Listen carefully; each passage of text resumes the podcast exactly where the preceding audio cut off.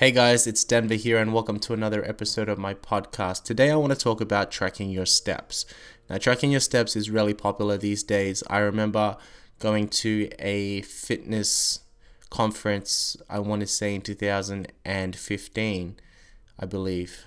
And this was a heavy topic on non-exercise activity thermogenesis and the effects around basically when you diet down, you tend to move less, and by moving less, you burn fewer calories and you see slower weight loss. So this was a big topic.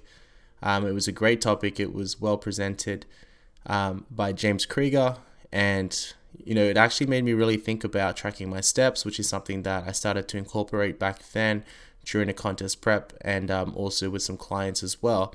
And it really took me away from having structured cardio and more having a focus around just general movement day to day and really considering the effects of being in a diet, in a calorie deficit, energy restriction, and you know the effects of that in regards to slowing things down. So in my contest prep in 2016, I would not only would I track my steps, I would also try to be more active in general. So I would do things like clean up the house, renovate, do gardening, things like that. And just movement that had to be done with a purpose, but also was kind of forced upon myself to keep me active. So I remember actually cleaning out my garage and also building my own gym, which was awesome and took a lot of hours of physical work. And in my head, I was like, well, I'm burning a lot of calories by doing this. So it's going to obviously aid towards the goal of fat loss or weight loss in general. And that's pretty cool. So tracking your steps is really, really popular these days. I think that almost everybody does it or preaches it or talks about it. And even your everyday general population, healthcare practitioners, and you know everyday people are suggesting having a steps goal and trying to be more active. I would say years ago, it was like try to have 30 minutes of activity per day. And now it's kind of like try to have you know, a certain amount of steps per day, which is totally cool in my opinion.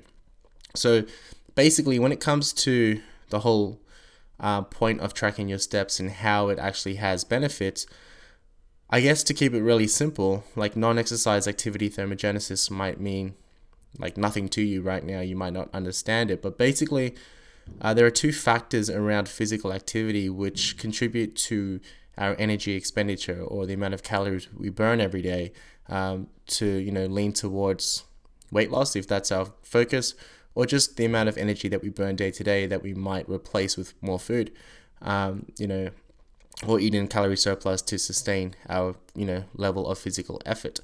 So basically there are two things, and one of them is planned exercise. So that is weight training, cardio sessions, group fitness, playing sports, you know, training for an event of any physical type, like that's all planned training, planned activity. So we have our exercise, which is planned, and then we have our non-exercise. So movement that we don't actually plan, but it's just day-to-day movement. So that might be walking to your car, that might be going shopping, that might be, you know, just standing more, cleaning the house, like I said before, or just like general movement that is required as part of your job that you do day to day. You know, it could also be like moving your feet while you're sitting down. So just fidgeting, basically just moving around. Any type of movement is non-exercise activity, and it also contributes towards burning calories. So by tracking your steps, what we're trying to do is actually make up for the fact that as we control our food intake and as we try to drop body fat and drop body weight, we are going to see a down regulation in our non-exercise activity. Our body is going to try to preserve our body weight for the most part, our body composition, and you know it's going to stop you from moving as much. You're going to be less inclined or excited about going for walks or just cleaning the house or you know doing your job. You might sit more than stand, you might drive instead of walk. You're definitely not going to do too much running or anything like that. You're not going to go out of your way to be more active in general when your body is deprived of calories in comparison to what it is accustomed to, and therefore, you know, in a caloric deficit and pushing for weight loss. So basically what we have to consider is we've got planned movement and we've got unplanned movement. And because our unplanned movement goes down, and we're quite aware of this now, we can actually increase more planned movement by tracking our steps. So tracking your steps isn't necessarily non-exercise activity, but what I would say is it is an increase in planned movement to make up for the downregulation in non-exercise activity. So because we're not standing as much, because we're not tapping our feet as much or fidgeting or, you know, just going out and dancing or whatever it might be, we are actually making up for that by tracking our steps. In addition to our weight training or cardio or group fitness or whatever it might be, which is our typical planned movement. So basically we've got planned movement, we've got non-exercise activity or unplanned movement, and we're basically just adding to the planned movement to make up for what we're losing from the unplanned movement. I hope that makes sense to everybody. Now basically, tracking your steps is also an alternative to structured cardio. So for me and my clients, typically, I will set them up with a weight training program and a nutritional plan. Towards fat loss, we're going to be obviously spending a lot of time in a caloric deficit, focusing on good training programming, progressive overload, periodization, all those good things. And at some point, we're going to maybe have to add in some planned cardio to, you know, really force the results that we want rather than reducing our food or increasing our weight training. Now, an alternative to tracking in the planned cardio is to just go ahead and have a steps goal. So I'll get my clients to start off with a training program and a nutrition plan, and from there we'll start to consider where their steps currently are by nature, and then we'll start to increase that and have a steps goal. Moving forwards from that, that's when we'll start to consider structured cardio, you know, whether it's the Stairmaster or the bike, doing sprints or the rower, whatever it might be, conditioning circuits, that kind of stuff kind of gets thrown in once we've established a steps target day to day. One other thing about steps in comparison to structured cardio is that it's generally easy to recover from. So generally you're going to say that going for a walk or tracking your steps is easier than doing something like a bike or a cross trainer or a conditioning circuit or, you know, something like a F45 session or class, whatever it might be. So it's a lot easier to recover from, so it doesn't take away from our weight training, which is generally going to be our main focus. And also it can be completed anywhere and at any time. So you don't have to do a set period of time like 45 minutes on the Stairmaster every morning or 45 minutes every night or whatever it might be. You can literally just say, this is my goal for the day. I'm going to hit this amount of steps at any time. And even if I'm like late in the day and I've, you know, kind of really low on my steps, I can always make up for it by going out and being more active. So it's kind of like your calorie intake day to day. We really care about the amount of food coming in on a daily basis. We don't really care about, you know, the frequency of calories coming in throughout the day. And some people like to do intermittent fasting. Some people like to have a similar amount of calories from meal to meal. But really, by the end of the day, your calorie intake is what matters the most. And at the end of the day, your total steps is what matters the most as well. But let's discuss some considerations around tracking your steps. One thing for sure is that tracking your steps is not always accurate. So there are so many different ways to do this. I use an Apple Watch. Sometimes I would use my phone. Some people like the Fitbits and the Garmin, stuff like that. There are so many different step tracking tools that we can use. And unfortunately, in general cases, they're not super accurate. And I listened to a podcast a few years ago now, and they kind of went through the different tracking systems and how inaccurate they were. But at the same time, it is something that we are tracking day to day, and it does give us a little bit of motivation to become more active and increase that planned activity. So in my opinion, I think that although we know that it's not super accurate, it is still something of good measure that we should be doing or can do and should do. And we should typically look to use the same device each time that we do it. An Apple Watch is great because it's always on you, whereas a phone, you're not always carrying your phone with you. So tracking your steps with your phone isn't always the best thing. I actually had a client today and she cannot wear a watch or phone while she's at work. So she's doing a lot of steps day to day that are not accounted for because, you know, 6 to 8 hours or 10 hours of her day, she's not wearing any tracking device. So it's not always accurate in regards to how much how many steps you actually did day to day. And it is not always accurate in regards to, you know, you can wear it the whole time and it can tell you a number, but that number might not actually be super accurate. So it's just good to know that.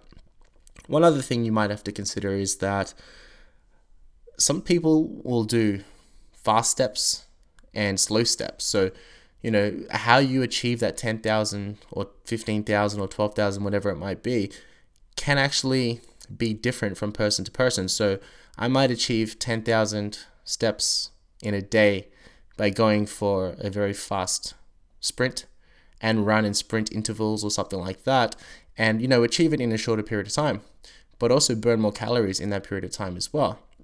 Or I might achieve it by just going very slow with my walking throughout the day, not really getting my heart rate up at all. And, you know, you could argue, I mean, I don't know the science behind it, and I haven't done the mathematics behind it or anything else like that, but you could argue that if I hit 10,000 steps today by just walking around at work at a slow pace, not really doing too much effort or intensity compared to hitting my steps in a shorter period of time, but actually at a higher intensity. Maybe I did some sprinting, maybe I did some long strides, so I actually traveled more distance, but the total amount of steps were less. You know, you could argue that there is going to be a difference there from person to person, or, you know, your level of effort. Now, talking about level of effort, one other thing that could be considered is if you are carrying more load on your body than your actual body weight, and you're doing these 10,000 steps, for example, it is possible that you could be burning more calories at the same time and using more energy to move. So, you know, there has been a bit of talk about carrying like one of those weighted vests, which, you know, might be 10 kilos or 20 kilos or whatever, and walking around day to day with this weighted vest on you, which then adds more load on your body. And then, you know, each step could be a little bit more challenging and actually get more out of it. So, you know, we do have to consider that, like the load consideration, maybe the level of effort to reach those steps as well, around, you know, burning more calories in general and having a better result around weight loss. So that's pretty much it when it comes to tracking your steps. Like, I don't want to go too crazy about it and talk about it for too long, but basically an actionable step, I would think, is to start somewhere around 8,000 to 10,000 steps per day and really just try to hit that and build some good habits around that, and, you know, commit to that maybe over a week or 2 weeks or 30 days, even like a month. And then from there, just see how things are going. Maybe you can increase it even more, or maybe you don't need to have a steps goal at all. Maybe you're so busy at work day to day that you're doing 15,000 steps a day already, or 20,000 steps per day already. And, you know, anything more than that would kind of be crazy for you because you are just so busy. And I do have clients like that for sure. So starting around 8,000 steps per day and then going up to, you know, 10,000 steps is great. What I like to do is build phases. So I'll do 10,000 steps for the longest period of time. And then there'll be a phase where I want to push a bit harder. So I will jump up to 15,000 steps for a shorter period of time, and then come back down to 12,000 or 10,000, depending on, you know, my nutritional intake or the phase of my training or whatever it might be. So, for example, if I'm in a very short phase of a calorie deficit, maybe it's only 2 weeks or 3 weeks, and I'm just really trying to just pull off some body weight, some fluid and some fat, I might actually increase my steps as well, just to really, you know, drive that deficit even more. The reduction of food plus an increase in steps is always going to result in more weight loss. So, you know, I might have short phases where I'm like, you know what, for 3 weeks, I'm going to go into a 20 or 30% deficit, and I'm going to increase my steps to 12 to 15,000. I'm going to push harder. And then after that, I'm going to back off my steps again and bring my food to wherever I might want it to be. And, you know, that has some benefits to really maximize the output or the potential of fat loss in a short period of time. So what I like to do is obviously build those phases, but in general, 10,000 steps is a good goal. And, you know, you can achieve these steps in so many ways. You can walk around more day to day. Sometimes I'll walk to a coffee shop. I do a lot of online-based laptop work, so I will drive to the beach and do some work near the beach at a cafe or whatever, and then walk to another one and walk to another one, and then have to walk back. And that's a really good way to get my steps up. But in general, I would say doing your steps in a way which isn't a waste of time is probably the best way to go about it. So Sometimes, you know, I'll do my steps because I need to cut my lawn, or I need to go to the shops and purchase something, whatever, or I need to go and wash my car. I need to just do things. I need to be more active. I need to do things that serve me. But at the same time, I'm also getting my steps in too. The worst possible scenario to hit your steps, which I've had to do a few times, is to just go on the treadmill and just hit it on the treadmill. Now, in saying that, I often use that time to actually reply to messages on Instagram or social media in general. So at the same time, that is being productive. But, you know, if you can find ways to hit your steps target without just sitting or standing on a treadmill the whole time or using a piece of cardio equipment, then you're probably winning, because you're probably being more effective and more efficient in general with tasks that need to happen, you know, around your life, around your house or your family or whatever it might be. Another thing you also should consider is that if you are tracking your steps, if you are doing 10,000 steps per day or 12,000 or 15,000 or even 20,000 steps per day, and you're not seeing the results that you want in regards to weight loss and fat loss, then maybe you need to start to consider changing your diet, or maybe you need to start to consider changing your other planned exercise, so your weight training and stuff like that. So, you know, it's possible that steps could be high, but you're actually eating a bit more food than you think. Or steps can be very high, and in some cases can actually become fatiguing, and then your weight training sessions are not as good. So, you know, we do have to balance all of these things, but at the end of the day, in my opinion, tracking your steps is a good thing. I do encourage it. You know, I encourage tracking your training volume, tracking your steps, tracking your macros, tracking things which really contribute towards the end goal. You know, even at some phases, I would track my sleep to really force myself to have a sleep goal per hour, hours per night, and wake up every day and write down how many hours I think I slept, and just create some good habits. And I will do a podcast on sleep at some point. But for today, that is it. I hope that you learned something, and hopefully it was nice and simple and easy for you to understand. And thanks for listening. If you have any questions, you can always reach out to me on social media or via my website or via my email address, all of which is at my Instagram at denver_stain. And don't forget to leave a rating or a review if your app allows you to do that. And I will speak to you guys soon.